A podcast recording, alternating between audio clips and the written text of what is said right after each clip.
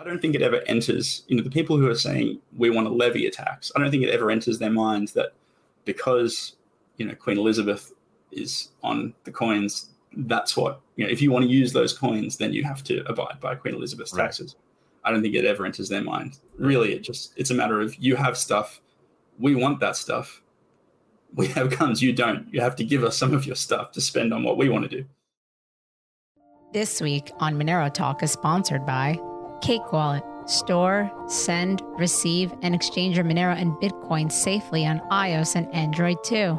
Cake Wallet is open source, and you always control your own keys. And by StealthEX, an instant exchange where privacy is the top concern.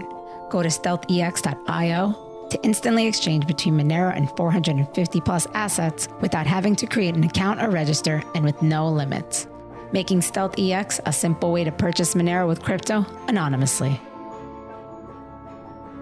Monero Talk is also made possible from contributions by viewers and listeners like you. And supporting us is easier than ever. By typing in Monero Talk Talk Crypto in your Monero.com or Cake Wallet send address field to send us a tip. This week on Monero Talk. Douglas Tuman interviews Nick Watts, theologian, Monero contributor, and author of the book Taxation is Slavery The Biblical Case for Libertarian Politics.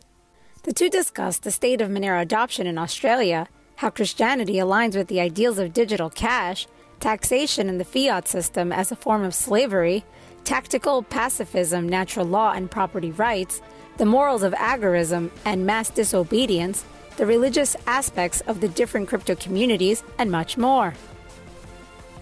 Monero Talk starts now.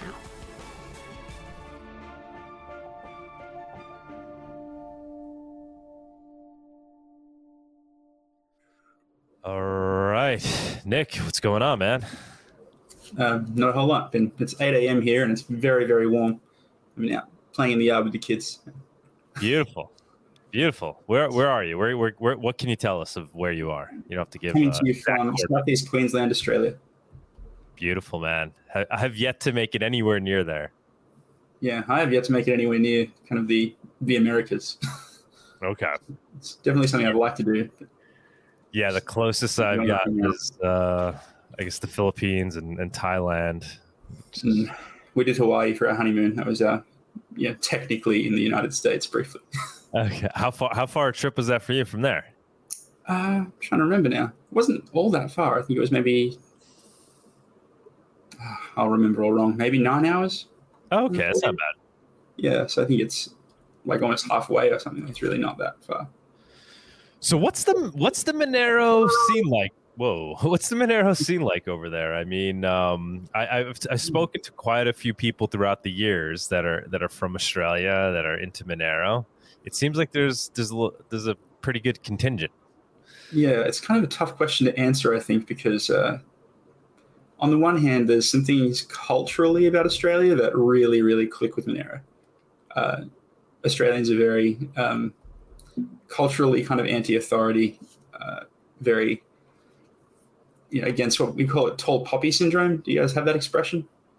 No, So in a, in a field of plants, basically, you don't want to be the one that's taller than all the rest. You get right, chopped up. chopped down. Yeah, yeah. Yeah, so no one wants to be kind of seen as the person who's putting himself above everyone else and in a position of authority. That's what we call Mhm. tall poppy syndrome.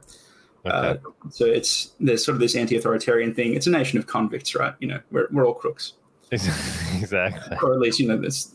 We sort of have this sense of you know we come from that stock, and So, uh, so, so you see digital cash, you're like, hey, wait a minute, we could do things with this.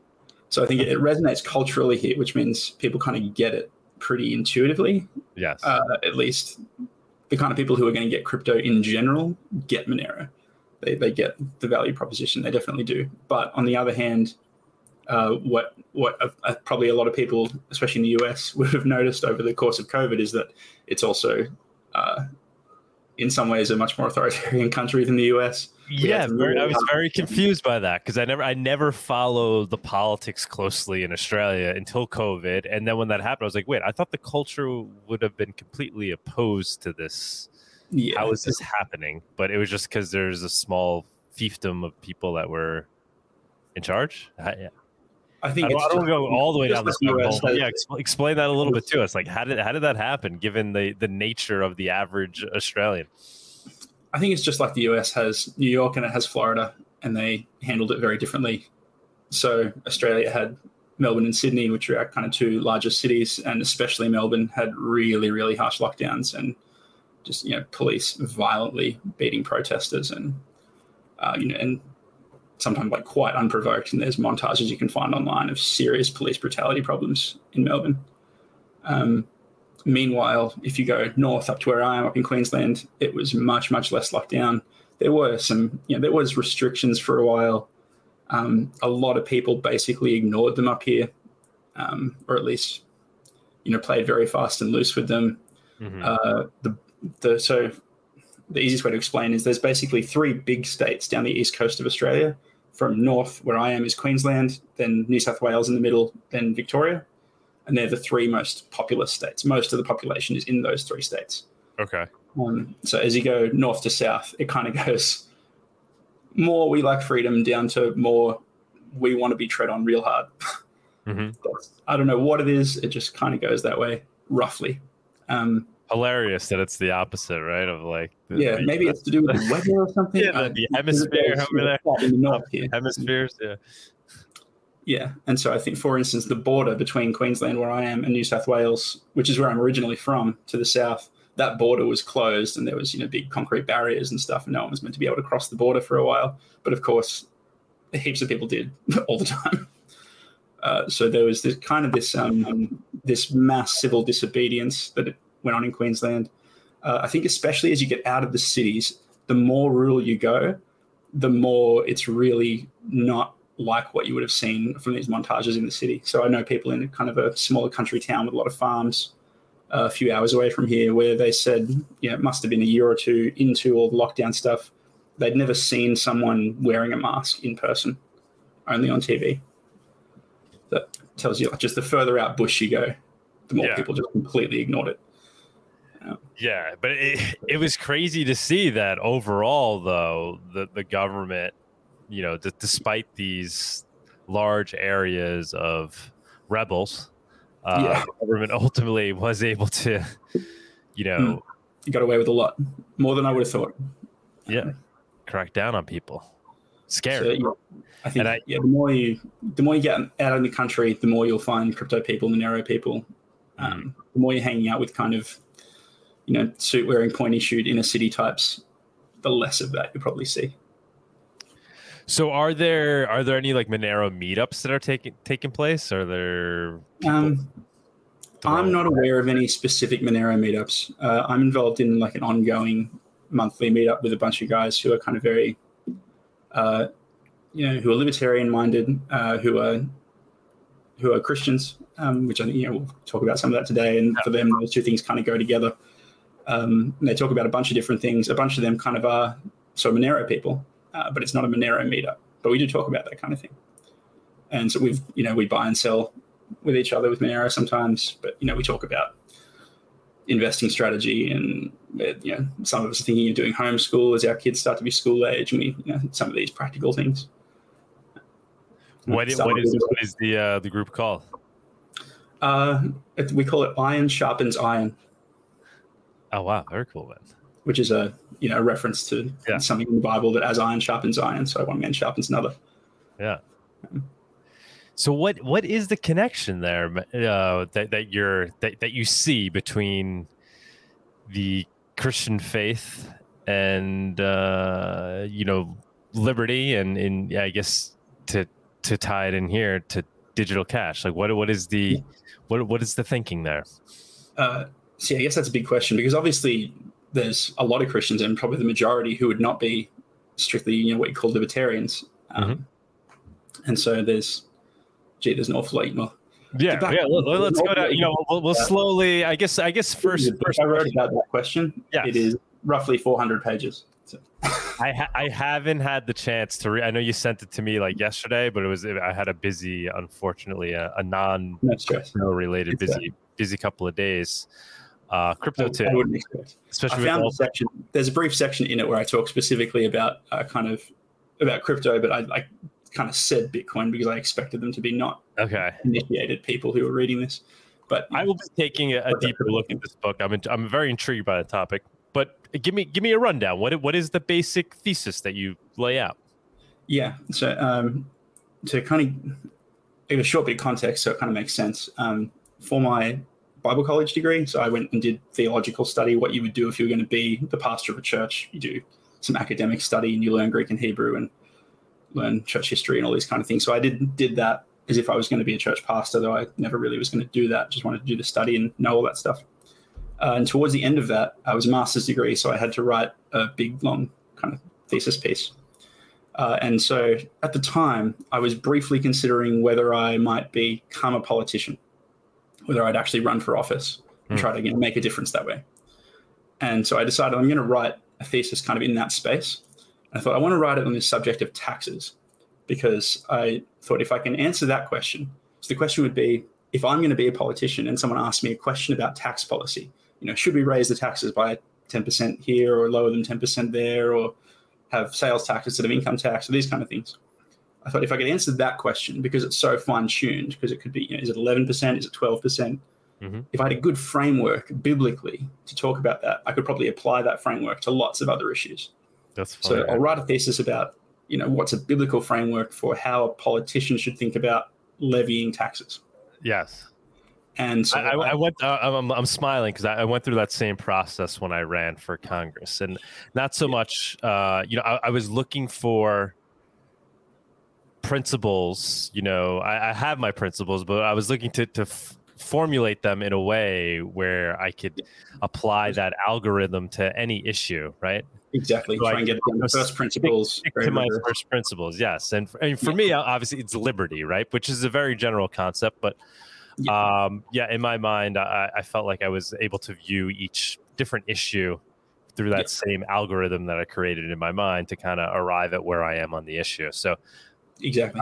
So- very cool. So yeah, go ahead, I continue. Sorry. the thesis to write. It was based around a guy named Abraham Kuyper, which I don't know if anyone out there is familiar with. It's kind of obscure. He was the prime minister of the Netherlands in Okay, I forget what year. Kind of yeah, never. Yeah, I, didn't, I don't know name. early 1900s, late 1800s. I should remember that.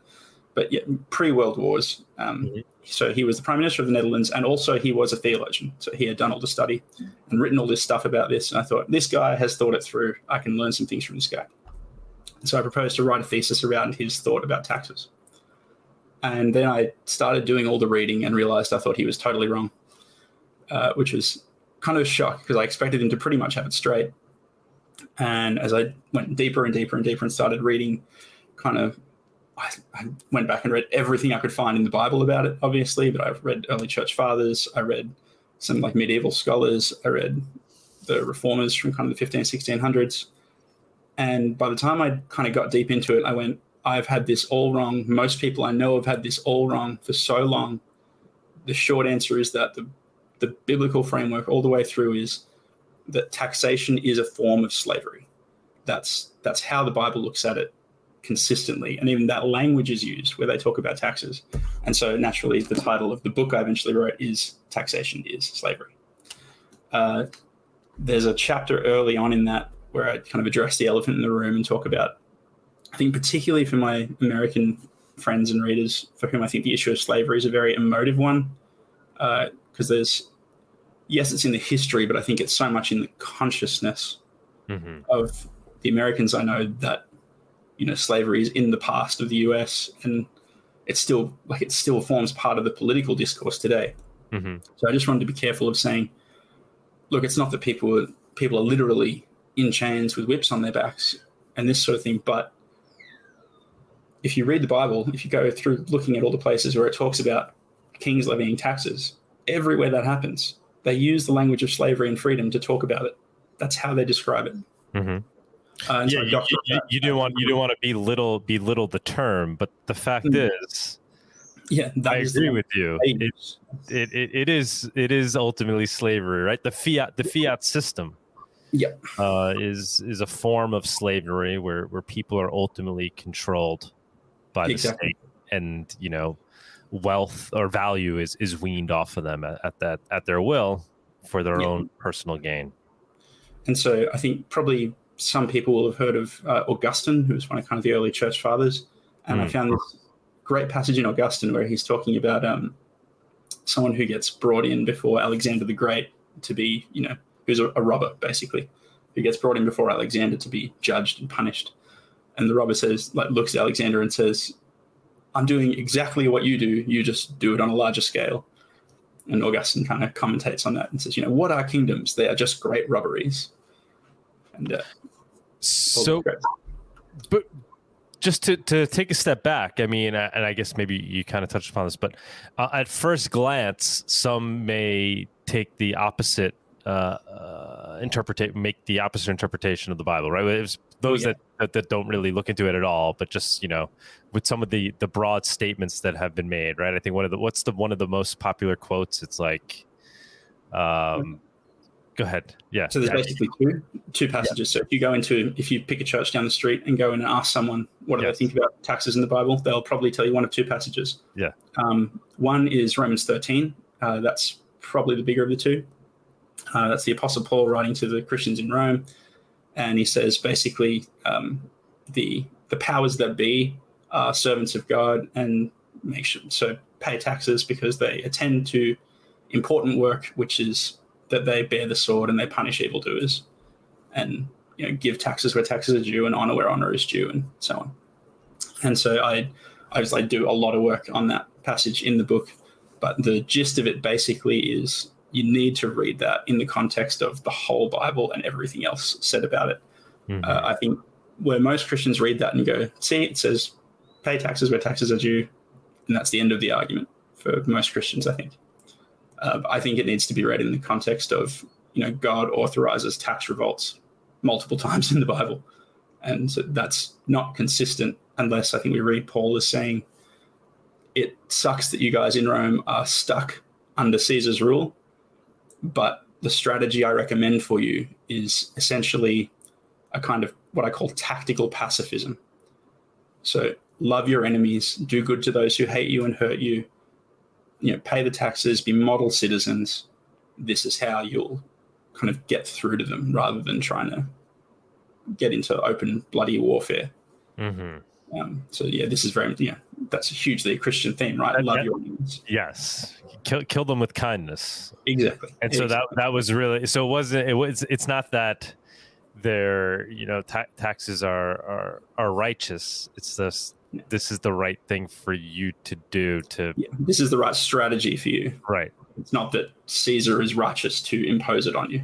right And the other one is Matthew 22, which that's the part in the book when I looked at Matthew 22 is when I had a section talking about Bitcoin and crypto.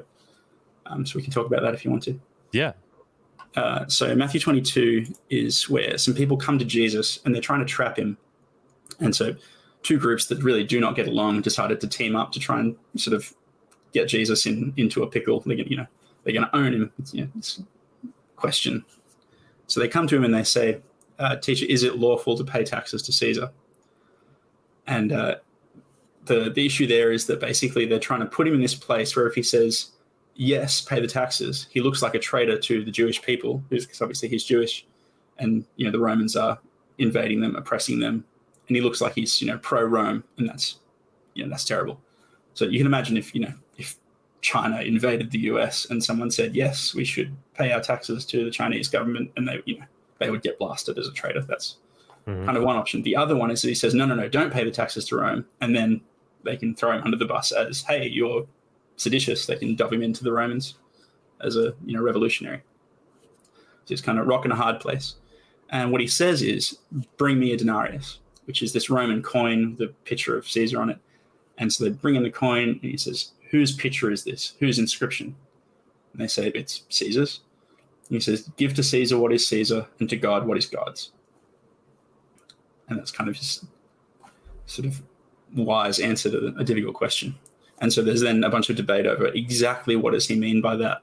Uh, most Christians kind of have, like with Romans 13, have kind of taken it at face value and said, okay, well, give to Caesar what is Caesar's. That means pay your taxes. right And I think it's a lot more nuanced and complicated than that. what is what is your interpretation of that what is it Uh, so, yeah, my interpretation of that basically is just to make sure to first go back and look at what question he's answering. They don't come to him and say, Is it required to Mhm. pay taxes to Caesar? What they say is, Is it lawful to pay taxes to Caesar? They're asking, Are we allowed to pay? It, for, for us as, you know, Torah observant Jews who, you know, follow the Old Testament teaching, is it permissible for us to pay? So there was even this debate in Jesus' day about is it even okay to touch a Roman coin because it's got Caesar's picture engraved on it? Is that a graven image? So people remember from the Ten Commandments, there's a commandment in there: don't make any graven images, don't like carve an idol. And people did worship Caesar as God in some sense. So there was this question of is it even okay to touch that, or is it like a pagan idol, that picture of Caesar? And so Jews tended to prefer to have these Jewish coins that still circulated rather than and try to avoid touching Roman coins, at least, you know, pious Jews, dedicated Jews. And so Jesus obviously touches one. He doesn't particularly have a problem with it. Uh, but I think what he's saying is look, it's okay to be ripped off. It's not a sin for you to be stolen from. So don't worry about that. It is okay to pay, but don't let it become to, to the point where your devotion is to Caesar rather than to God. Uh, it's it's not a sin to pay. It's not a sin to go along with being stolen from to kind of take this pacifist route. Uh, but make sure your devotion stays to God, not to Caesar. Hmm. What was the exact line? It was give. Can can you Give to Caesar what is Caesar's, and to God what is God's. Hmm. What, So what is naturally raises the question: What is Caesar's? Yeah, yes, and, and what is God's, right? What, Yeah. So is is it a belittling of, of not a belittling of what is you know, but what of what is Caesar's? It's it's not that important. There's more. Yeah, There's more. There's much more important things like give to Caesar what is Caesar's. It's just these. It's material items. yeah, basically. And I think people have drawn, I think, a correct parallel, saying, "Look, Caesar's inscription is on the coin, but God's inscription is on you." So that's a biblical idea from Genesis that we as human beings are made in the image of God. And so this is an image of Caesar, and you're in the image of God. So give to Caesar what is Caesar's, just a coin, but give yourself your devotion to God. Hmm. Um, so that's yeah, I think kind of what he's getting at there. But to bring it back to something I think the crypto audience will find interesting, this this raises a tricky point for a lot of a lot of Christians, I think, because I will hear and I have heard pastors argue in their preaching on this passage the reason that you can and should and you know are required to pay taxes to the government is because their inscription is on the money. It's their their money in a sense. hmm So right, that uh, I think the lines I quoted a particular guy said um, that which has Washington's picture on it can be mailed back to Washington, and that which has Federal Reserve note written on it can be sent back to the Federal Reserve. And uh, you know, in our country, uh, until recently, because she died, uh, you know, Queen Elizabeth, her picture was on all of our coins, and so you could say, you know, it's Queen Elizabeth coin, so it can be sent to Queen Elizabeth. I think Canadians are the same. I'm pretty sure. Uh, my problem with that is that now, just supposing that people en masse started adopting crypto in daily transactions, and a bunch of people even started living full time on crypto, there was enough of a circular economy in their area that they could do that. hmm Do you think that these pastors who preach on this passage would tell those people, you don't have to pay taxes because there's no picture of the president or the queen or anyone on your money, so you're exempt? I don't think they'd say that at all, and I certainly don't think the government would say that. They'd say uh, pay pay Satoshi. No, yeah. I don't know. Now, now with uh, so you couldn't if you wanted to. inscriptions on Monero, I don't know if, if my if my face is on there, they might say pay pay Tuman. There's a more than of Tuman. You have to give that one back to him. Yeah. Yeah. The thing is, I don't think it ever enters, you know, the people who are saying we want to levy a tax, I don't think it ever enters their minds that because, you know, Queen Elizabeth is on the coins, that's what, you know, if you want to use those coins, then you have to abide by Queen Elizabeth's Right. taxes. I don't think it ever enters their mind. Really, it just, it's a matter of you have stuff, we want that stuff. We have guns, you don't. You have to give us some of your stuff to spend on what we want to do. Right, and and I don't think it's any more complicated than that. And do you have any insight into? I mean, this is very, very difficult, but I, I, imagine the interpretation of of those, you know, black letter lines, right, that appear to say "pay your taxes." Mm-hmm. I imagine when those were interpreted, it throughout history, they were done by those that wanted people to pay taxes, right? They yeah, were, it wasn't it was a complicated that, that you know that really got the word out on on what these uh, quotes meant were essentially propaganda coming from from the state. So my like God, God is saying you should pay you should pay your taxes. Look, it says it right here. Definitely. Um, anyone who's read Murray Rothbard wrote this really short book called Anatomy of the State, and one of the things he points yeah. out in there is that the state has always had this interesting partnership with uh, kind of academics or like a priestly class mm-hmm. in their day who the job of the court academics is to legitimize what the government's trying to do in the mind of the public. Um, so, in a bygone era, that was often religious figures and literally priests who would be making the case that uh, God is on the side of the government. And there is still some of that today. Um, I was really shocked actually when I went to Hawaii uh, for our honeymoon. We, we decided just to drop in on a church service that was happening just to see what it was like. There was church on the beach at Waikiki. And we went down there and we were shocked at how, uh, I guess, how much like American patriotism was just woven in to it. Just, we're kind of, well, maybe it's partly because it's like a military base right there or something, but there was this really strong sense of we are Americans and it's just as important that we are Americans as that we are Christians. And those two things aren't really separate. They're just, it's all woven together where in Australia, like it, that, that's really foreign to us culturally. Like the idea of having like a national flag on the church, like that's strange to us.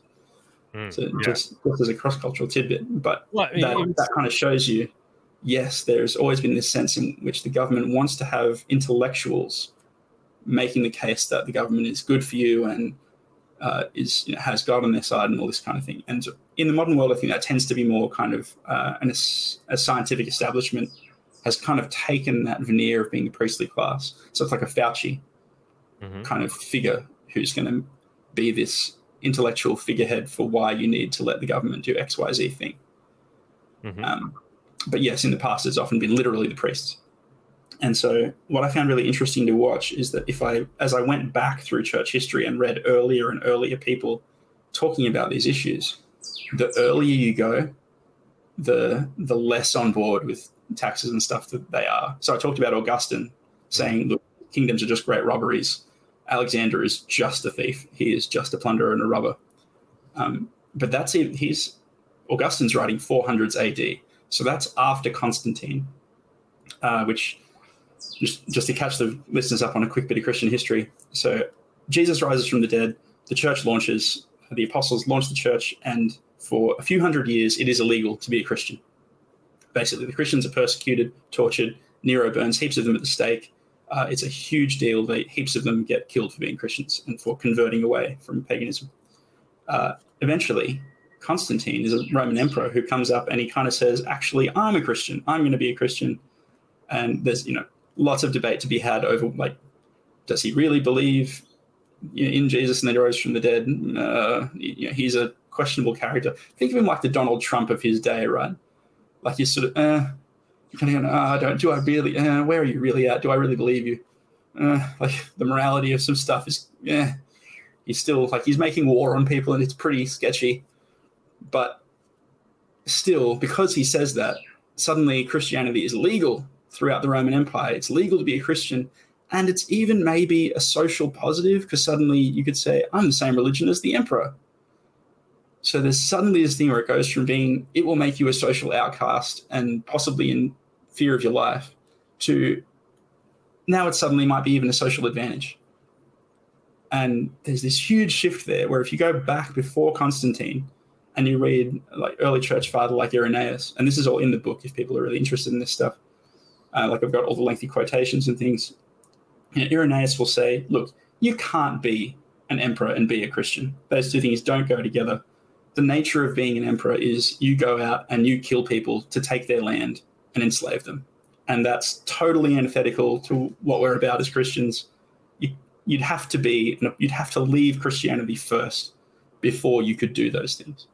So that's 180 AD roughly that he's writing that. So you know 120 odd years before, well, more 140 maybe before Constantine, for that kind of era. Uh, so if you go really early, they're really clear on this. Christianity is not an empire building religion.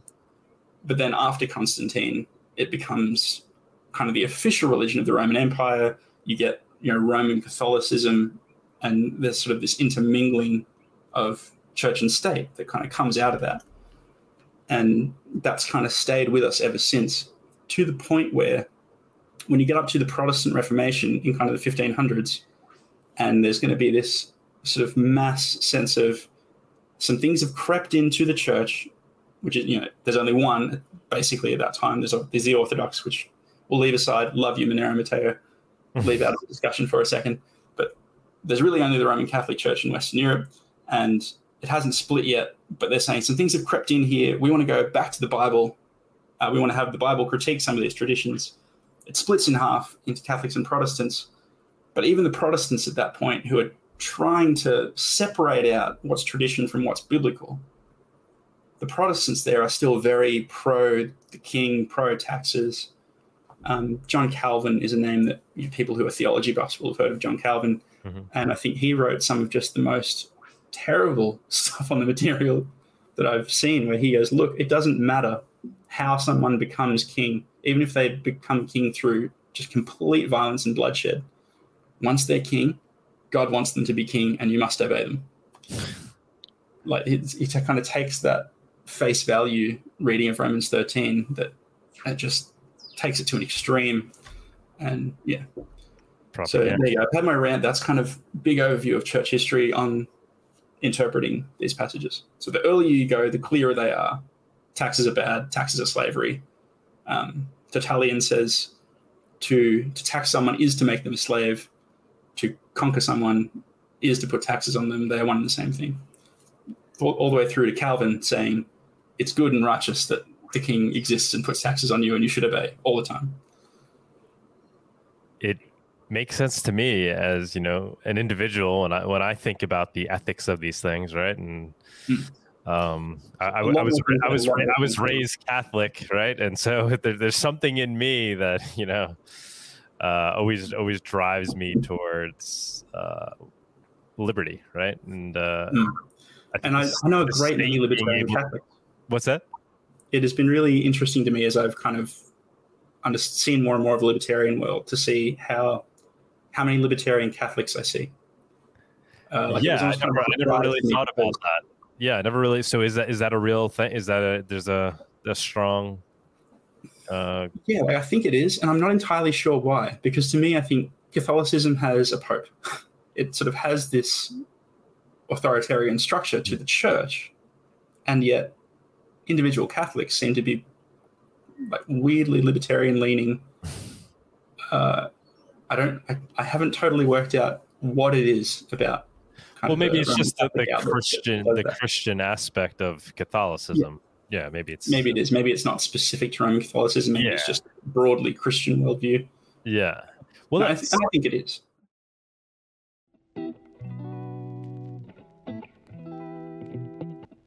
Do you love coffee and Monero as much as we do? Consider making gratuitous.org your daily cup. Pay with Monero for premium fresh beans, and if you like what you taste, send a digital cash tip directly to the Guatemalan farmers that made it possible. Proceeds help us grow this channel, Gratuitous, and Monero.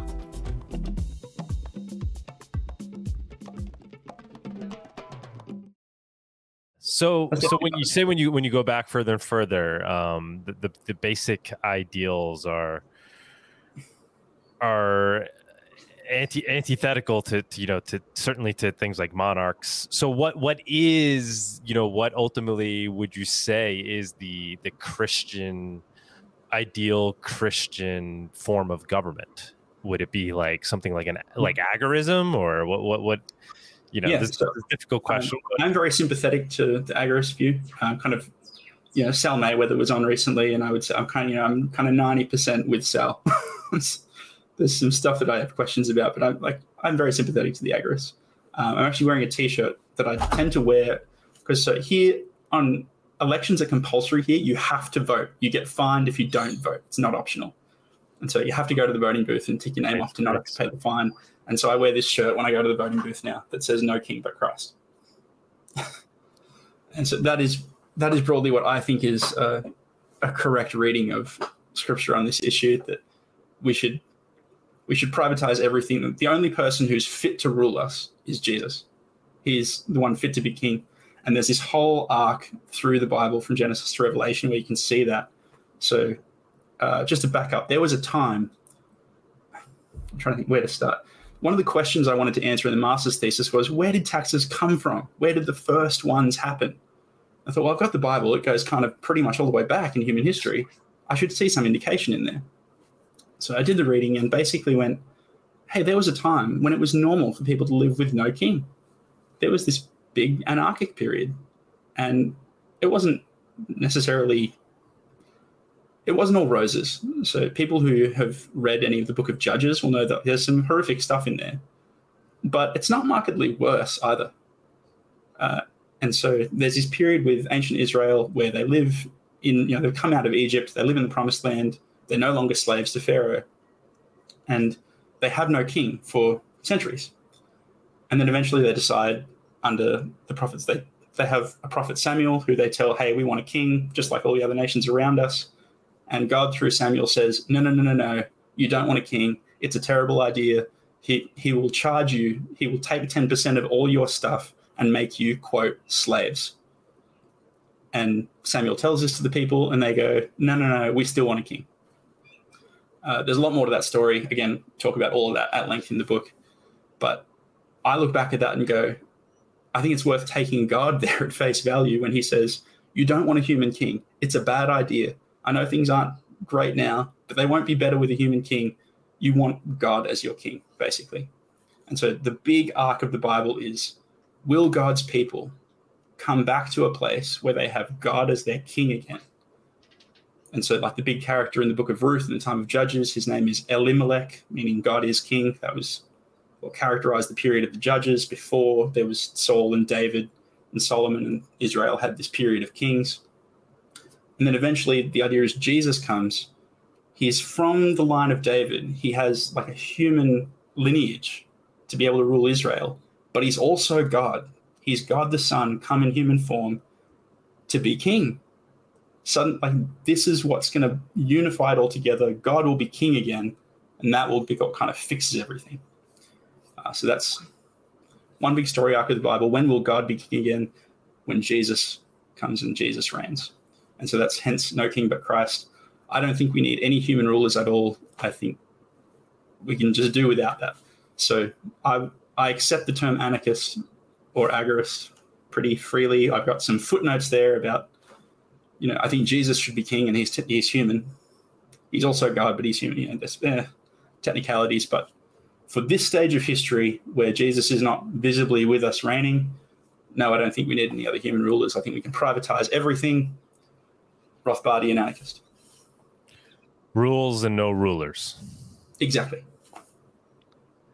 What do you any any thought to, to what the rules need to be? Have you have you laid yeah, that um, out in your mind?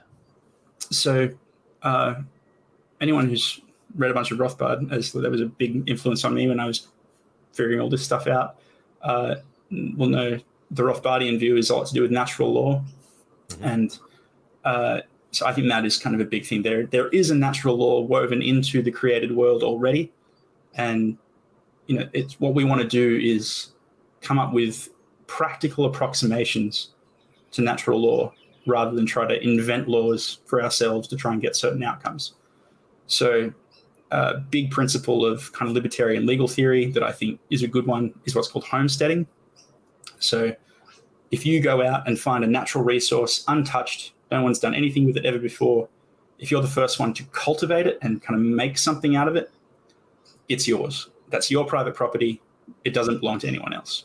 That's how we decide who owns what. The first person to homestead it has the property rights to it, and then they can sell it, trade it, gift it, whatever once you have that one principle, now there's borders, boundaries, private properties. This bit of land is mine. I tilled the land, I planted the crops. Proof of work. Proof of work. You put energy Exactly. into it. Exactly. Yeah. Yeah. Um, so once you have those boundaries, a, a lot of legal issues just automatically solved. So even things like you know, free speech issues, uh, can you say this? Can you not say that? Well, you're on my property. Uh, I like what you're saying. I'm happy to hear you. Fire away. Or you're on my property. I think what you're saying is obscene. I'm, you know, I'm not going to hurt you, but I'm going to ask you to leave. It's, you know, there doesn't have to be one rule for everywhere. Mhm. People say, "Hey, in in this venue, which I am the owner of, these are the rules." And if you want to live under different rules, you want to operate on different rules, find someone who agrees with you and do it in their space.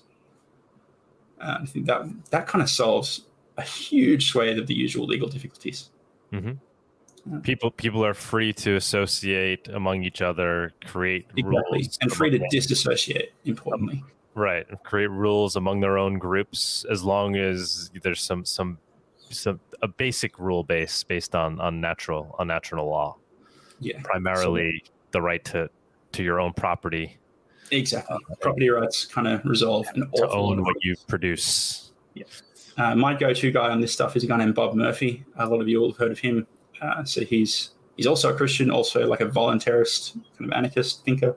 Uh, he wrote a book called Chaos Theory, uh, which is kind of about this sort of stuff. How would we do law and order, and uh, how would we do like military defense and all these kind of things in a society with no central government? Um, so Chaos Theory is a short book. I think it's available for free on Mises.org. Um, but yeah, great read if people are going like, how could you possibly have a court system without a central government? Things like that. Great little read to answer a lot of those questions. I'm gonna check that out. Yeah, I love that resource. Uh, the Mises. There, there's tons of tons of great like PDFs on there and stuff, right? Like things that you can just grab. Um, what? So- uh, so where? Go ahead. You were gonna say something? Uh, yeah, I think uh, I, there's stuff I found on the Mises website, in particular, an essay called "The Law" by Frédéric Bastiat. That was reading Bastiat was kind of the tipping point for me when just everything else kind of cascaded out after I read that one essay. So that's a great read, also, uh, and it's Catholic. Uh, so I'm a I'm a dyed in the wool Protestant who was writing my thesis at a Protestant college, and I had to say the guy who completely resolved most of my difficulties was this French Catholic guy. Yes, I read that as well. What would? What's your What's your summary of that for those for those listening? Yeah, summary of Bastiat's The Law. Uh, he basically says, uh, look, anything that you would not be allowed to do as an individual, the government should not be allowed to do as a group. Uh, the only laws that are legitimate are laws that would apply equally to you as an individual as to any group of people. You know, getting together as a group doesn't change any of the rules. So if I couldn't take money out of your wallet, no group of people has the right to do that. Right. You, you don't what all of a sudden have a, what they name. a monopoly on violence just because you've created a group of people. Yeah, exactly. And he kind of fleshes that out with a bunch of concrete examples, but that's his basic thesis. Where so where in the you know are, are there examples in the Bible that you know speak to you know we, we talked about a little bit, but just speak to this idea of perhaps agorism being what you know Christians would see as the ideal form of of government. Yeah. Uh, like agorism specifically, when I think of agorism, I think specifically of counter economics, so doing illegal things for you know for the benefit of people and and for profit at the same time. Um, Anarchism. yeah, like there are certainly, yeah, I mean, in the time of the judges, uh, one of the people that we're introduced to is Gideon. Uh, so at the time, Israel gets conquered by another people group called the Midianites, and God raises up Gideon to kind of lead Israel to revolt against Midianite rule and kick them out. So the Midianites are, you know, because they've conquered Israel, they're imposing a tax on Israel, and they're sick of that. So Gideon kind of leads them in battle and kicks them out. We're not going to pay your taxes anymore, Midianites when we meet Gideon, he is in the process of an overt act of tax evasion. So he's got the wheat that he's meant to give a cut of to the Midianites, and he's threshing the wheat inside a wine press to hide it.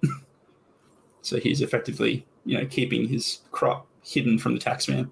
hmm Um, so that happens in the Bible, and that's it's a positive thing. Uh, trying to think of other really clear examples. Like there are certainly people doing civil disobedience. Um, it's hard to say a line where that becomes agorism, because uh, that's really what you're looking for people like trading on the black market and that sort of thing. Which it's hard to have a black market without a lot of sales tax and that sort of thing. It's just the market. Yeah, well, I guess that's ultimately the, what I'm getting at, right? So, g- given this this framework that you've you know uh, arrived at based on your your study of you know Christianity and other other philosophies and things you've read, um, how how do you view things like obviously pure open markets we, we spoke about but something like digital digital cash untraceable digital cash right because mm-hmm. it's something we talk about obviously on the show all the time but the the ethical arguments for why it, yeah. you know society should adopt a utility like this where obviously there's there's you know uh, b- bad that can come along with it right there's there's evil that can be done using this tool Certainly. but ultimately why what, what is the argument to be made as to why it's ethically the the right thing to do to adopt something yeah. like like a Monero? Sure. Uh, I guess the first thing I want to say is uh, I'm a software engineer in my kind of day job life, and I build tools, and all tools could be used for bad things, and that's just how building tools is. And as soon as you realize that, you know, that should never stop us from building tools because we wouldn't have the modern world. There's there's so much more good than there is bad that come even though people use everything for something bad. People are sinners, people are wicked, they find evil uses for everything. Doesn't mean it shouldn't exist. Uh, so that's kind of the first thing. The second thing is I think once you kind of reach the point of going counter economics is ethical. So doing things that are moral but illegal in order to undermine the authority of the state. Once you get your head around that, then private untraceable digital cash is just an obvious means to that end. So the example I like to give is people smuggling food into Venezuela. Uh, so in Venezuela, people have heard, you know, the I forget what the numbers are, but the average person had dropped some huge amount of weight. It was you know over 10 kilos, close to 20 kilos, I think, of weight that people were losing from just there not being food available and you know that's due to bad government policy and you know stopping people from doing trade and importing and exporting and messing with the currency and in hyperinflating and i think the right answer to that the right strategy to deal with that is the agro strategy have black markets do lots of smuggling go and do free trade and do work for people outside the country and import food in and do all of that even though it's illegal because there's nothing immoral about it. There's nothing immoral about doing work for someone, getting paid, spending it on food, distributing food. Those are all good things. No one should be allowed to tell you not to do them. And the, the most effective way to get those bad laws changed is to mass disobey them. Uh, so once you have your head around the way the law really changes is people just stop obeying it. Mm-hmm. That's that's what works. Then digital cash is just a means to an end um, in terms of finding liberty. And so some other examples, I think, uh, so the legalization of marijuana in the US, that's, I think, a really clear example of people just did it anyway. It was illegal, but people still grew it and sold it and smoked it. They just ignored the law and did it anyway. And the end result is that now it's getting gradually legalized everywhere. Uh, you know, I'm I'm not a huge fan of uh, kind of recreational drug use, but the principle there, I think, is an important one to notice. Uh, one from my country, I remember before I had all these epiphanies as a younger man, I was I read Romans 13 very much as this: you should always obey the law of the land to the letter.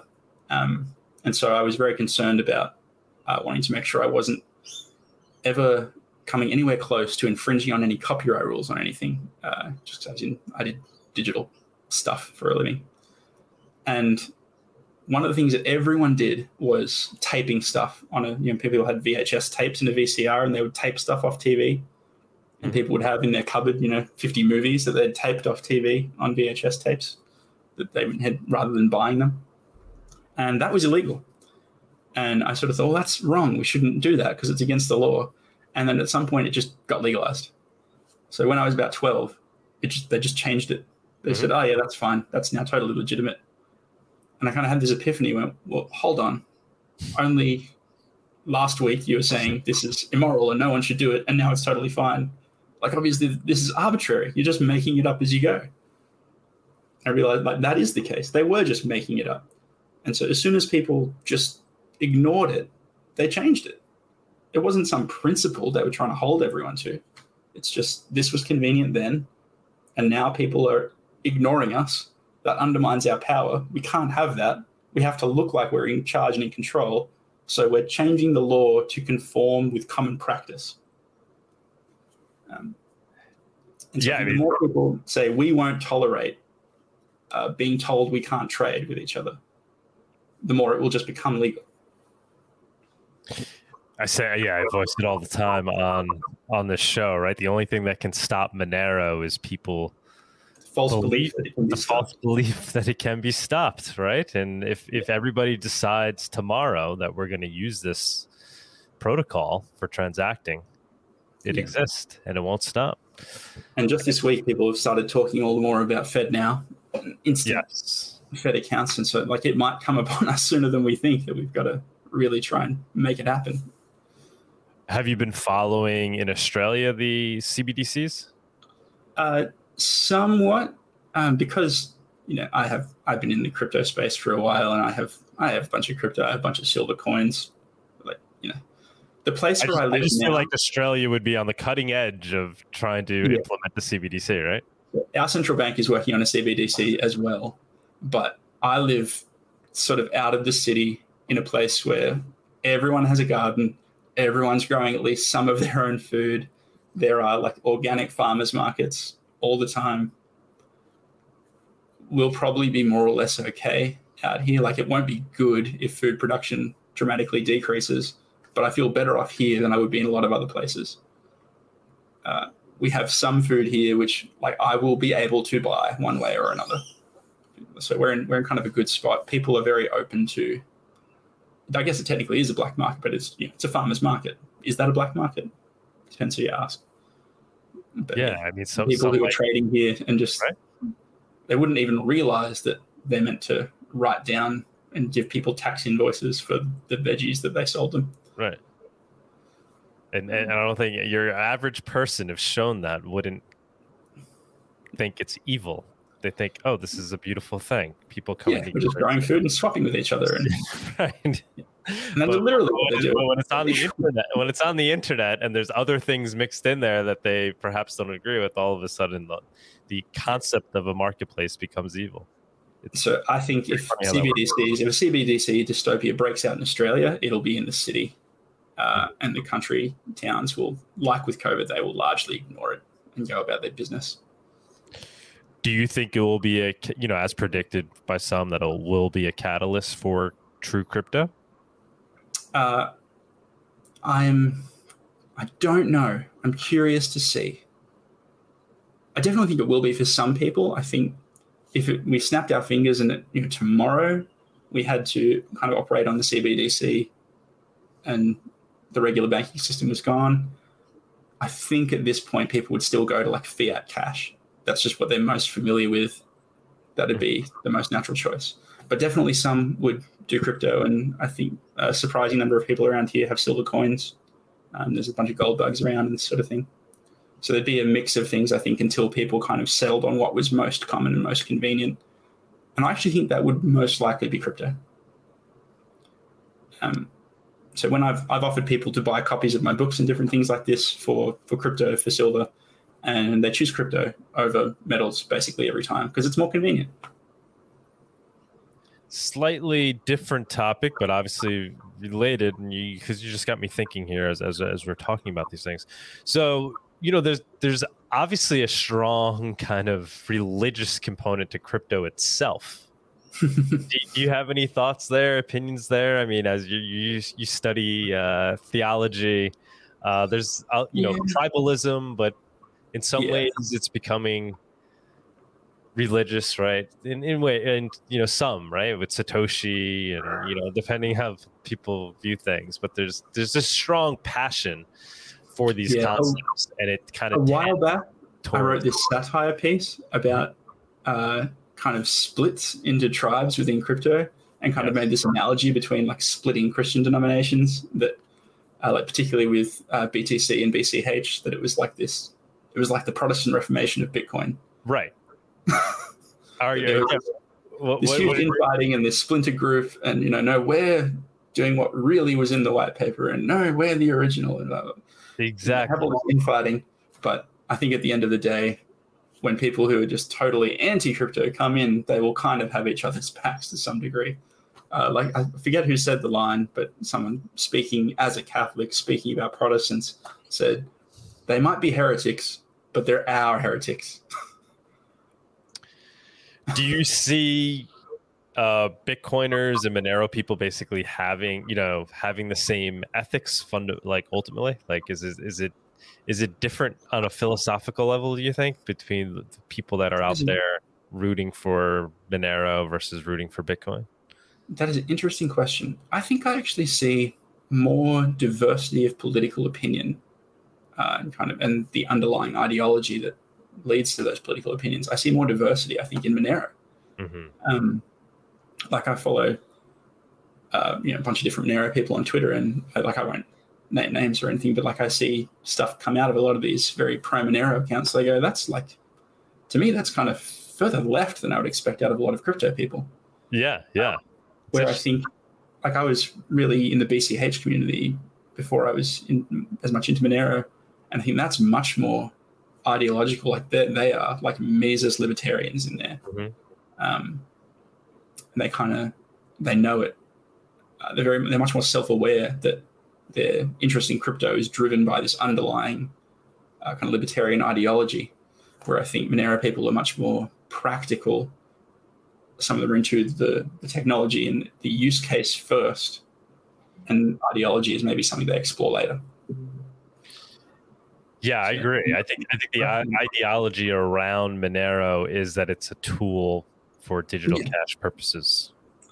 And I think that's I think that's a good thing. Uh, it goes back to like when, when open source software was first being a thing, and uh, so Bruce Perens wrote this. Uh, I can't think what the document was. Like might be the, the open source definition or like these standards. These are the things you have to have to be considered an open source license.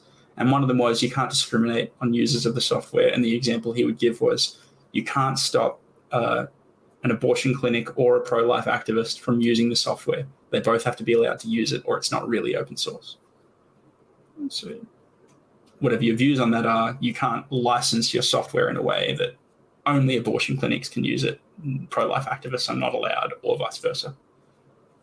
You can write a contract like that, but if you do that, it's no longer open source software. Mhm, mhm. And I think Monero is kind of like that. It's a tool for everyone. The users of Monero are not going to agree on everything, and that's okay. Yeah, I think Monero's done a really good job culture like culturally maintaining that uh, that Yeah. that open openness and everybody agreeing we're just working on a tool here and we all agree that we wanted to do this thing. What Yeah. people use it for, that's open to, you know, whether you agree with how they're using it, you can think what you want.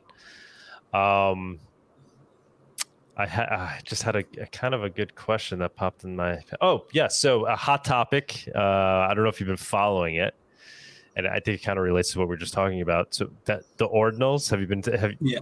you touched upon a little bit? The M ordinals, right? So, somebody recently figured out how to basically do um, NFTs on Monero, right? Uh, Yeah. It's has, we're we're gonna flush it out tomorrow on our show, Monerotopia. I'll be But- curious to hear that. But uh, To- yeah, to I've- that I've end, yeah, we're curious. You know, we have we have you here. What your opinion is, especially in light of what we just said, right? Like, I feel like in Monero, everybody, ninety-eight percent of the community agrees this thing needs to be digital cash first, right? And Exactly. any- And, any yeah, fungibility is the make key to we need to keep that in consideration. Curious what your what your take is on. So for a project whose kind of fundamental tenet is fungibility, a non-fungible token seems like a really strange fit. Uh, so I have some general thoughts on it. I I'll just have the caveat that I haven't looked too carefully at is there like a particular technical change that made this available, or is No, it it, just, it just took advantage, it took advantage of of the tech. It took advantage of the transaction extra f- field. Yeah, if they're just stuffing data into TX extra, that's nothing particularly new. I just I'd suddenly seen people talking about Mordinals, and is that did something change, or is it just the same TX extra data that we had before? And I think it's just TX extra. Yeah. Uh, my basic thinking is, um, yeah, the goal of Monero is to be digital cash. I don't think it need, I don't think it needs TX extra. Um, there's there's times when you want to be able to link a transaction to metadata out in the world, but there's ways to do that without it being on chain. Uh, so, for instance, if I send you a Monero transaction, I can then send you a, a message that you know through some other channel, just via email or text message or just to your website, whatever, encrypted and signed by me. So signed using the same key that signed the transaction, so you know it's from me. It says this transaction is to pay for invoice number three seven five two. Uh, so being able to link metadata to a transaction is useful, but I don't think it needs to be on chain. We don't need a TX extra field. Um, I'd be okay with it being taken away, and they're just not being TX extra Monero anymore. Having said that, uh, you know, life finds a way. I think from Jurassic Park, steganography finds a way. Embedding messages can always be done. Um, Right, and that, that's that's what's being discussed, right? So this idea, if, if not TX Extra, it's going to move to some other part of aspect of Monero yeah. uh, so even if it's just to do it with the brute force generating new addresses until you get the characters that you want on the last three digits and these 10 transactions the last three digits if you have them all that's now 30 bytes and you can put a message in those Mhm. Can always do it. And this is because I, I did some work kind of in the, the nano ecosystem. This is a big thing there. People kept trying to there, there's no tx extra. There's nothing like that in nano.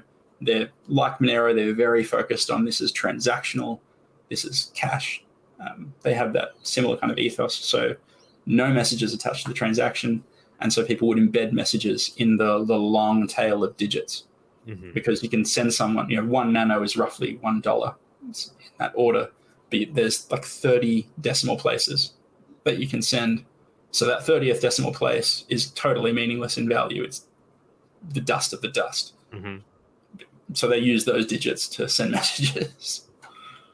So you can't Yeah, stop pe- it. People always find well, well, that's the argument for why we may want to keep TX Extra, so at least the At least it's out in the open. playing takes place in this in this safe area where it may co- create more damage to privacy if people start do- trying to doing it elsewhere. Um, and then so one of the thoughts is, I guess, limiting the size and encrypting it in a way where at least every TX extra will will look the same. Yeah. Yeah, if you could find some kind of encryption scheme that makes, you know, so every TX extra field or every transaction has TX extra and they're always the same length or something like that. So there's no metadata to be gathered off them or something like that. Um, I think it's a good idea to make it inconvenient to abuse TX extra. hmm Uh, but yeah, you can't stop it entirely. So I don't know if it's worth putting too many resources behind. But if there's quick wins for ways we can make it inconvenient to abuse it, that's a good idea. How to get your opinion on it? Such a hot topic. Somebody somebody just posted a, a Monero Topia ordinal or inscription. I guess it is. Pretty funny. Trolling is, I think, the major use case at the moment. exactly. Uh, but yeah, we'll, we'll we'll get into it more tomorrow on the show. It's definitely definitely a hot topic. Uh, but yeah, appreciate appreciate you commenting on it. So I, I think that's good, man. Anything else you want to throw throw out there? You feel like we didn't touch upon from you know this this topic of of, of your book? Um, now's the time. Is there? No, not really. I think we pretty much covered it. There's so much stuff in the book. Like I said, it's basically the book that I wish had existed before I had to write a master's thesis. So it's it's solid. There's a lot in there for people who are interested in going deep on that kind of stuff. Very cool. Yeah, there's yeah, and it ends on a very kind of gospel centered note. Look, the the answer to all these human problems about the difficulties of politics and how do we solve violence, the answer to all that is Jesus comes back and he he forgives sins and he raises the dead and he judges evil and it's all about him. So if if that's your if that's your bag, if that's your cup of tea, you might really enjoy it. Very cool, man. Are you working on any other Any other books? What's the uh, what's the next book? Is there, or what what are you working on these days? I guess what, what, Uh, so, what are you focusing? yeah. I think for for the crypto people, uh, another thing I'll point them to that might be useful. Uh, if you go to digitalcashtools.com, that's where I do kind of crypto projects. One of them is called Monerod Proxy. Uh, that's for just helping you run a Monero node with low downtime. Uh, so every now and then you need to stop the node running so you can upgrade it to the latest version. And if you run Monerod Proxy, you can do that with no downtime for your wallets. Very cool. that's a useful thing if you're running like an e-commerce store or stuff like that. What Um, inspired yeah. you to build that? Sorry. What inspired you to build that? You just saw a problem. You you were personally Yeah. facing an issue. Okay. Uh, something like that exists for Nano for their node, and I kind of went, actually, that'd be really useful for Monero because I was trying to integrate uh, Monero Wallet RPC to run an online store, and I had this problem like, what if my node goes down? Suddenly, I can't accept payments, Mhm. and so the proxy gives me like auto failover to a public node, so I don't get downtime. Just if you're trying to run an online store that accepts Monero, it's a useful thing for you, um, Mhm. worth checking out. And I just I wanted the project to learn Go, the programming language, so that's what I did. Um, if you're interested in all the biblical stuff, uh, so digitalcashtools.com for my crypto projects, beingbiblical.com for all my Bible stuff. And so there's, yeah, I wrote another book there called Who Chose the Books of the Bible, which is what it sounds like if people who are interested in that kind of question. Um, yeah, I think that's about all. Nick, thank you so much, man. I've, I have a feeling you'll be back. You'll be back on the show at some point. I know. I know you popped into Monerotopia. Please, please uh, pop in more often. I know it's difficult with the timing, right? Because we do it at uh, 11 a.m. Eastern, or actually, what, Yeah, so I do I do podcasts for people in the US sort of on the semi regular, and it's usually at 2 a.m. for me. So it's been really nice to do one in the daytime. All right, man. So uh, th- this concludes the interview portion. We can move over into the spaces and see if anybody wants to ask you some direct questions. So we'll go ahead and do that good. now, everybody. Hey, everybody in the Twitter space. Hey, Nick. Yep, we got you. We have people requesting, I believe. Let's see. Anybody else that wants to chat, now's the time to request. If you want to ask Nick a question. P3, what's going on? Yo, what's up? Hey, Hey, how's it going? Inter- interesting conversation. It's definitely uh, uh, here with uh, the Monero. It's, it's very fascinating, man. It's, it was a good, a good, good talk, man. thank you. Cool, man. Do you, you have any questions for Nick? Anything So- that popped into your mind so as what you're is- listening? One of the questions that I've been posting on the comment. Jesus did have uh, a question basically from like an ancient IRS agent, right? Which it what what is referred to as a tax collector. Yeah, so he had a few interactions with tax collectors. One of his Right. disciples was actually a tax collector. Right, Matthew, right? And so in, in Luke three twelve to 13, right, we have this ancient IRS collector, right? And and he tells him, Teacher, what shall we do? Yeah. And he says, and Jesus says, Collect no more than you are authorized to do so, right? Yeah. And then and then we go there, the same context, we go to Romans 13, and you have Paul who is saying that when you submit to authorities, right, that God has established, and this is in the context of Caesar, right? Um, Yeah. At the time that, that Paul was, he says, For this reason, you also pay taxes, for the Yes. authorities are God's servants devoted to govern you, right? Pay everyone what is owed. Taxes whom taxes are due, revenue to whom revenue is due, and respect to whom respect is due. So I- I heard you say that the taxes are are not biblical. Like how, how do you square that with Levitical law that made Israel pay like three tithes, mandatory taxes, Yeah, and, then- and then with these passages of Jesus, how, how do you square that? Yeah, so uh, I'll hit the Jesus one first. I think that's the easier one. Uh, so a tax collector comes to Jesus and you know says, "What shall we do?" Uh, there is a section in the book about it's not just the tax collector there. The, the crowds come to him and ask their question. Tax collector comes, and then a Roman soldier comes, and he has answers for them one after the other that I think are all related. And so the tax collector's question is, you know, what shall I do? He tells him, "Don't take any more than you're authorized." Uh, I think that's kind of answering the question of is it okay for a Christian to take a, a job working for the government?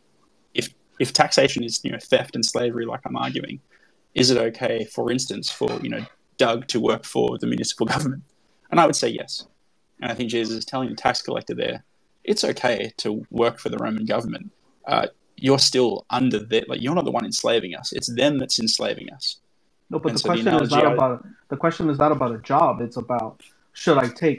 Jesus says you should not take more than what is authorized. Right? It's about Yeah, taking so- money, right? Yeah, so I think the analogy I like to use there is if if you actually had literal chattel slaves on a plantation in chains, and the the slave master comes and says to one of them, "Okay, you're going to be in charge of, you know, making sure that everyone's portion of you know their quota of crops for the day gets brought in, and you're going to be in charge of distributing rations to everyone." Uh, is the slave that he appoints to go and collect his cut of all the crops are they at fault? And I would say, no, they're not the one doing it to everyone. That's just the task they've been assigned by the one who's really oppressing them. And so I think that's kind of the position of this tax collector who comes to Jesus. He's saying, look, it's it's the Roman authorities, it's the Roman legion that's oppressing us. And if they want to give you the task of you know being this functionary within that, that's okay. That's not a sin. You can do that. But don't rip people off for yourself in the process. Don't become like them by engaging in The story of theft for right? yourself. the Yeah, story of exactly. Zacchaeus where the he was a tax Yeah. collector and he had robbed people, right? And, and he says, Yeah. "Look, Lord, I'm going to give them double from even if I stole anybody. If I stole monies from everybody, I'm going to give them double, right?"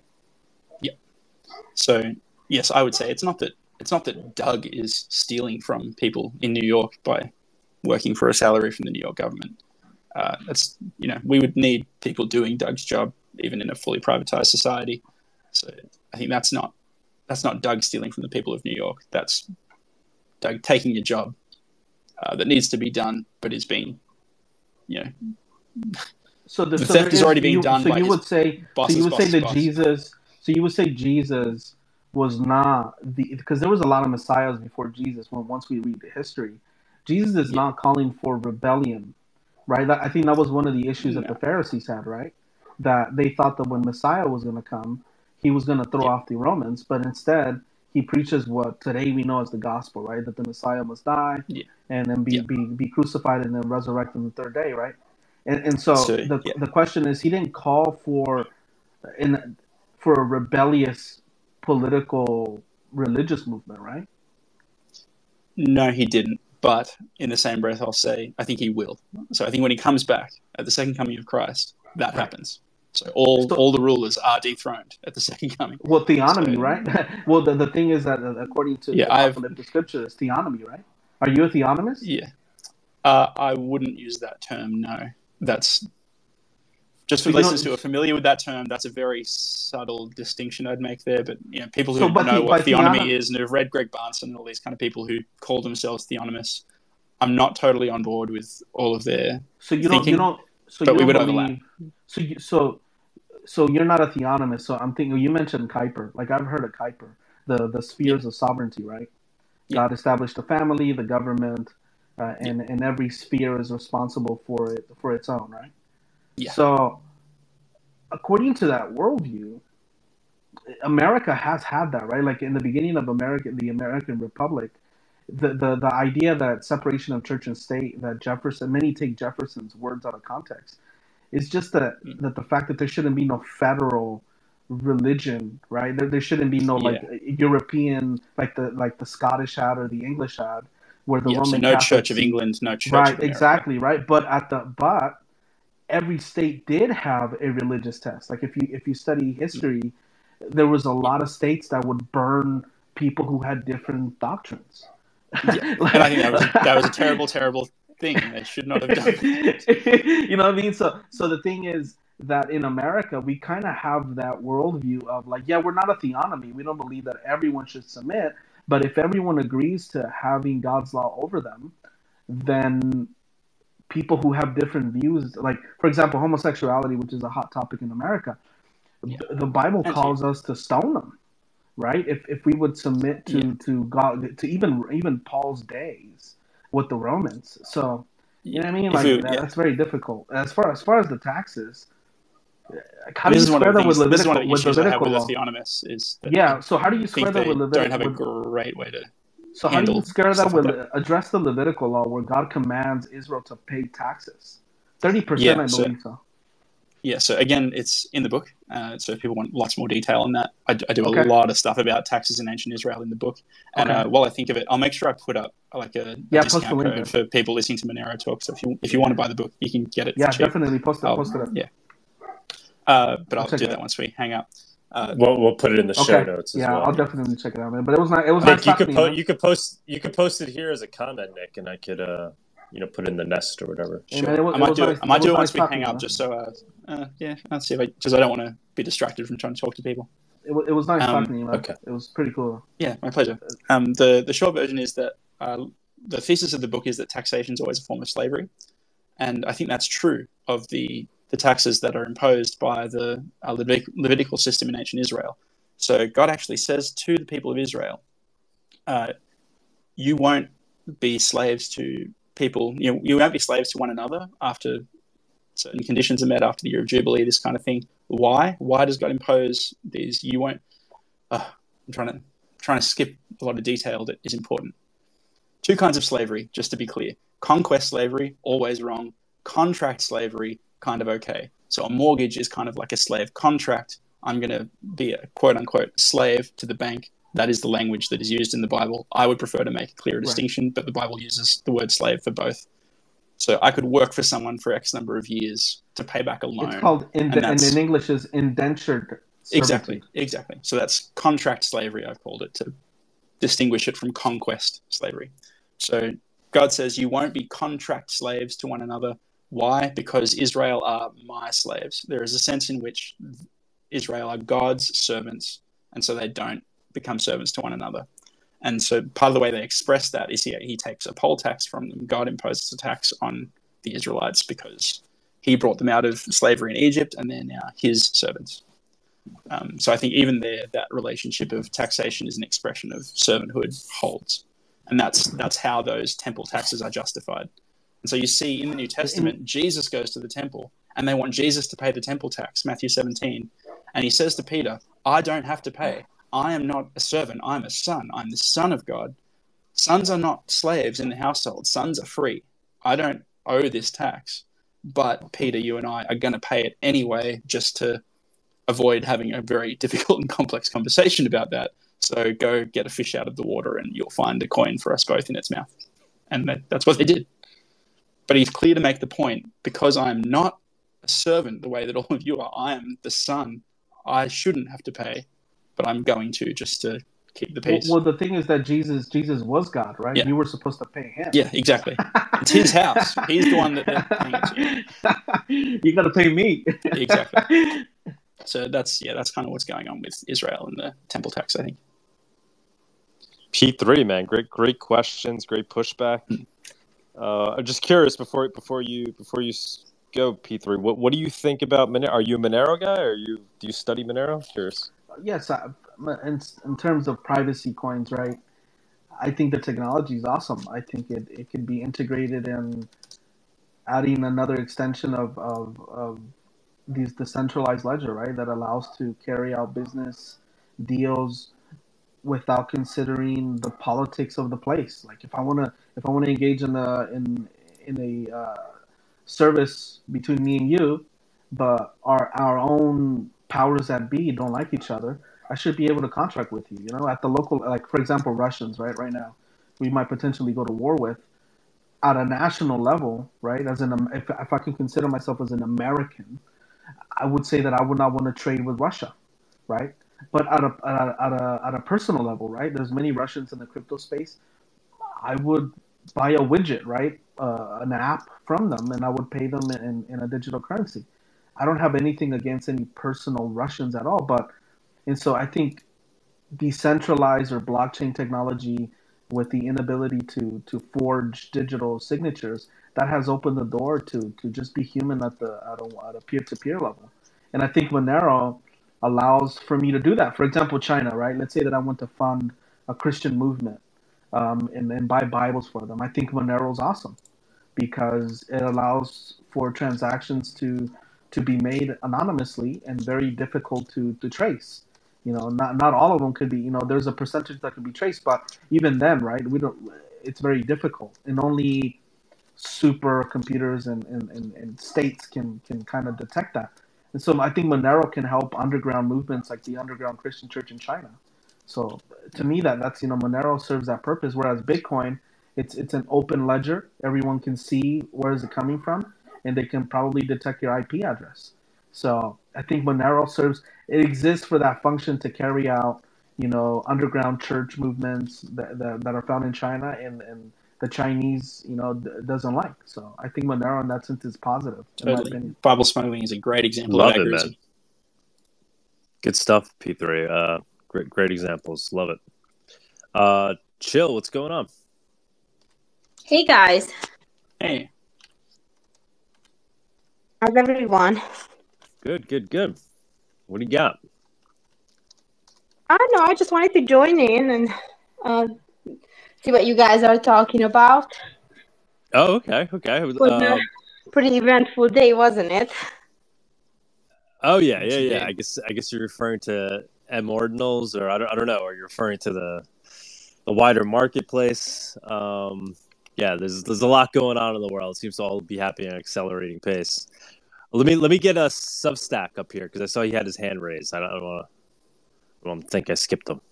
Go ahead, man. Thanks, guys. Amazing talk. First of all, thanks to Nick, and uh, because you're so knowledgeable on the, I had a question regarding more of a statist types and more you would categorize as people leaning towards the left, and I see a lot that they abuse the personal stories of Jesus to justify their own policies of collectivizing or forceful taxing people's work. So I wonder what's what your take would be in that in that scenario. I mean, like I know it's not crypto related, but I see that a lot, especially under the posts of like conservatives or even libertarians. Somebody comes uh, and says, "Oh, what about Jesus?" and he was talking about sharing, but they never acknowledge that it was about uh, free uh, free interaction among yeah, humans instead of being forced. So, uh, general, I wanted to know what's your take on. yeah. So again, uh, there's a bunch of stuff about this in the book. It's a very thorough book. Uh, there's a passage a lot of people go to in Acts 4, where at the start of the church, it says that the people in the church in Acts had everything in common, and they kind of they sold heaps of stuff and they brought it all into a common pot and shared it all. And people will say, "Oh, that's you know the early church was practicing socialism internally." Um, there's yeah, there's a chapter towards the end of the book about that where I kind of argue, well, yes, they shared a lot of things, but it was all voluntary, and there's a story that follows that in Acts with Ananias and Sapphira, where it gets made very clear that that was all entirely voluntary, never imposed by force, which is, I think, the defining feature of what makes it socialism.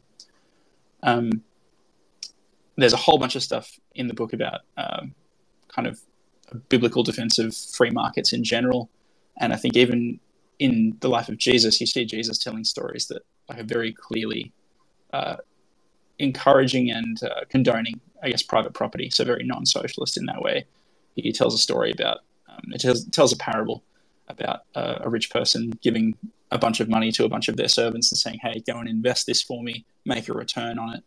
And so he's sort of even encouraging people to uh, invest and collect interest and that kind of thing. It's you know, very much not something you would associate with socialism, um, and that's just sort of seen as normal and ethical and fine uh, with Jesus. So I think it's it's a very very difficult thing to argue that Jesus was a socialist or the early church was a socialist institution um, because if it's all voluntary, if you can actually opt out without being kicked out, then it's not socialism. It's just voluntary sharing, and that's there's nothing uncapitalist about that either. Like I think people who are in that sort of anarcho-capitalist libertarian free market sense, you know, free markets have no problem with people sharing or even giving things away. That's fine, as long as it's all voluntary. That's why I would tend to use the term voluntarist rather than capitalist because I think it's more important that exchanges are voluntary. That's that's the defining feature. And so everywhere you see Jesus talking about trade in any way, it's always voluntary. Um, I don't know if that does that help. Yeah, man. Thanks. It's great. Thank you. Good stuff. Good stuff. Tuxedo. What's going on, man? Oh, hey, can you hear me? Yeah, I can. And great Yeah, name by the got way, big Linux guy. Go Tux. Yes, uh, I love Linux. Uh, that that's a really cool argument. Um, I've definitely not heard that interpretation or that argument for before that um, uh, from the Bible that taxation is slavery because the norm is you know for Romans thirteen it's like oh yeah it says pay your taxes and then that's it and then there's nothing else to be said about that because no one else like goes any further. Yeah. But um, that was cool. You going out and like uh, comparing that to different parts in the Bible that actually talk about that, not just looking at that specifically. Uh, but I also had a question for you Um because I am interested in your book. Uh, is there a way to pay for that in Monero? Uh, I have done that in the past. I haven't got an automated way to do that at the moment. I haven't got actually like a digital storefront hooked up to a Monero wallet. That's something I've you know I'm always meaning to do, but I've other more pressing projects and little kids, so I just I don't get to it. But if you send me a DM, I will happily accept Monero and send you a free copy. Um, I've done that. I've done that cool. with people before. Um, yeah, that's. And I even had one guy. He wanted a paperback, and he was desperate not to give any money to Amazon. Just didn't like Amazon, so he sent me Monero, and I shipped him a paperback from some other supplier. Uh, so yeah, happy to accommodate people if they want to pay with Monero, but I don't have an automated way to do that right at this moment. Just I see. Yeah, no, that's that's that's still nice that you you'll accept stuff from people, uh, which makes sense given that you uh, you seem to love Monero. yeah, it'd be crazy to come on So- Monero talk and not do that. Well, cool. Thanks. Okay. Good stuff. Good stuff. Anybody else have a question for Nick based on what we've been talking about today? One last question. Hey Nick, what do you think? You think you think crypto is the sign of the beast or what? Where we can't buy or sell? Is it going to be a smart contract that doesn't allow you to buy or sell if you don't serve the the the the, the antichrist? Uh, if it, you know, if that is actually a, a future thing that we're looking for, I think it's much more likely to be the CBDC. a, a smart a smart evil contract. Yeah, something like that. But you know, Monero, right? The whole point of Monero is how are they going to stop you from buying and selling? It's basically impossible to stop you. So, whatever system they're going to use to stop people buying and selling without the mark, it's not going to be Monero because how are they going to stop you? Run your own node? I think I think Monero should run like a, a marketing of like the the digital coin of this antichrist uh, uh, anti. Yeah. you want to get away from the antichrist? Yeah. Shop in Monero. Kind of onboard all the dispensationalists. I yeah. I say that with love. I you know. Uh, for for the inside baseball theology people, I'm more of a historic pre-mill guy rather than dispensationalist. But uh, my Yeah, my friends are all what I amill and really don't expect any of that to happen. I hang out in reform circles where most people are amillennial. For those who know what that means. Yeah, I'm I'm yeah, yeah, I'm a Calvinist, so so I know what you're saying. Yeah. Good stuff. Good stuff. P- so P three, what's your take then on, on Bitcoin and and uh, potentially being misused? Misused in what sense? Uh, in the sense that you know states can use it to to surveil and control people. What's Um, it's like the internet, right? Like if you think about who created the the internet, it was DARPA, the the United States military. I think it's it's along the same lines too, where you have a technology like the internet that has no one had in the beginning, right, of the internet of the 1970s during the Cold War. No one thought there was going to be a place where we share memes and any of that. It was just a another way to, to communicate just in case the, the Soviet Union would knock our telephone poles. Hmm. So I think blockchain technology and you know smart contracts and all of that, we're we're kind of living in that era where what you know many of the Ethereum developers talk about. It's it's a technology that it's meant to be kind of agnostic, so it can be used for whatever. So I think we're we're in that at that stage where maybe the way that we're using blockchain technology right now to, to exchange digital currencies, maybe that's just like the beginning of the 1970s internet. And who knows what's going to be the future. So, Yeah. Can the government can the government use it to spy on us? I, I think it is. I, I agree with I agree with Vitalik. I think digital currencies are globalist, right? It, it's just the essence of, of digital currency. It's, glo- it's globalist by nature. Um, but as far as the blockchain technology and the in- inability to forge digital signatures, what can that be used for? I have no idea, man. It would be like if I could, I would be predicting Twitter if I was born in 1970, right? But I, I don't think so. I don't. I don't know. I really don't know where this is going to take us off. I, as far as AR is being introduced with Meta, right, or Facebook, what what is that world going to look like, right? Like, Mm. are we going to become more social? Because right now we're very antisocial with with the way you know Internet 2.0 is. We're very antisocial.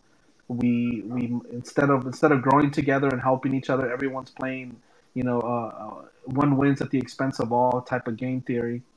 Will it become more cooperational? I don't know, man. I think AR is probably going to be the next the next catalyst in terms of the tech industry, but and how does blockchain technology play into that? Will will the states be able to surveil us a lot more? You know, from a biblical perspective, you know, the end says that yes, we're we're not going to be able to even sell and consume according to apocalyptic writing, right? Um, I think so. I think we're headed that way. I, to, if you ask me, what's my my meta perspective? I think we're heading towards this massive surveillance of the individual, where if we don't worship uh, the entities of the state, we're going to be punished. I think that's the end goal of, of where we're headed. But as far as you know, the, the horizon near to us, I don't know, man.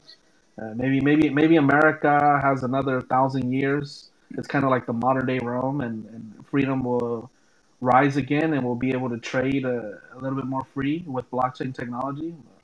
You know, I don't know. I don't really know. I'll throw something out there. Something I'm I haven't got around to reading yet, but I'm definitely definitely going to read is a book called The White Pill by Michael Malice, where he talks about the fall of the Soviet Union, and it's just I think meant to be an encouragement to us today that if things look bad to you now, they were so bad in the Soviet Union, and it still fell, and freedom broke out. And so just you know Yeah, remember that it can that- happen. that's So what I. I'm saving that's- that. that's what I get. When sometime when I'm really depressed, I'm going to make sure I. That's when I'm going to read it. That's what I.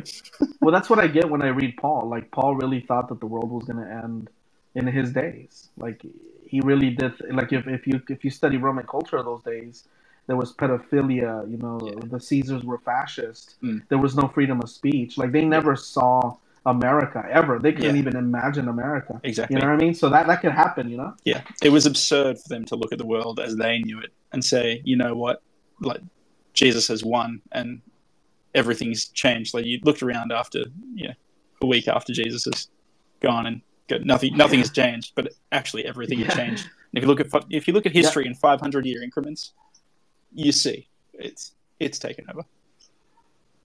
Right. Yeah, it's it's we, we really can't. That's one thing that I've learned being in in kind of uh, you know reading and seeing charts. Like you cannot really know the future. Like no one was talking about silver Silvergate and the Silicon Valley Bank Mm. like a month ago. Nobody was talking about it. Nobody. Yeah. It just came out of nowhere. You know, what I mean, to me that that kind of allows us to stay humble. Like you don't you don't really know tomorrow. You know, we we really cannot know. It doesn't matter what technologies we have, how much knowledge we have. We really cannot predict the future. That's I really sincerely believe that. Yeah, sure. Fantastic combos all around, guys. Uh, th- this was great. Nick, man, thank you so much. Thanks for doing the interview. My pleasure. Thanks for jumping in spaces. P3, man, thanks for jumping up and contributing. Uh, Sure. Would love to, uh, you know, I, I hope you stop by our shows more often. Maybe Sure, have you on have you on as a guest at some point if you want to do that. Sure. Thank you, thank you to everybody that uh, stopped in. Substack, thank you for the questions. Chill as always, thank you. Anybody that that, that participated today, greatly appreciate it. We do this these shows every week, uh, usually different times, different days, but it's kind of long form where I interview somebody and then we do a Q and A, and then we do a Monerotopia show every weekend, Saturday at 11 a.m. Eastern. So you can check that out tomorrow. We're going to be talking about NFTs on Monero. Never thought talk talk about uh you know sinning. It's the ultimate, perhaps the ultimate sin. Um, so so that that should be a good convo. So guys, uh, jump jump in on that tomorrow if, you, if you're around. It will be fun, um, and we'll explore what's going on uh, in Monero as always. Uh, just gonna shill Monerotopia real quick. We're doing a conference down in Mexico City in May. So anybody that's interested in participating, grab your tickets and we're going to offer a virtual conference ticket soon just for those that can't make it down there so they could uh, participate live and, and watch all the talks monerotopia.com all right guys peace have a good weekend thank you again Thanks, everybody. Nick. Thanks for having me, Dave. cheers of course Hi, Monero Land. Thank you for joining us on this week's episode. We release new episodes every week. You can find and subscribe to our show on YouTube, Odysee, iTunes, Spotify, Stitcher, or wherever you listen to podcasts. Go to MoneroTalk.live for a full list of places where you can watch and listen. If you want to interact with us, guests, or other podcast listeners, you can follow us on Twitter. Monero Talk is also made possible from contributions by viewers and listeners like you, and supporting us is easier than ever by typing in monerotalk.crypto in your monero.com or Cake Wallet send address field to send us a tip. Once again, thank you so much for listening, and we look forward to being back next week.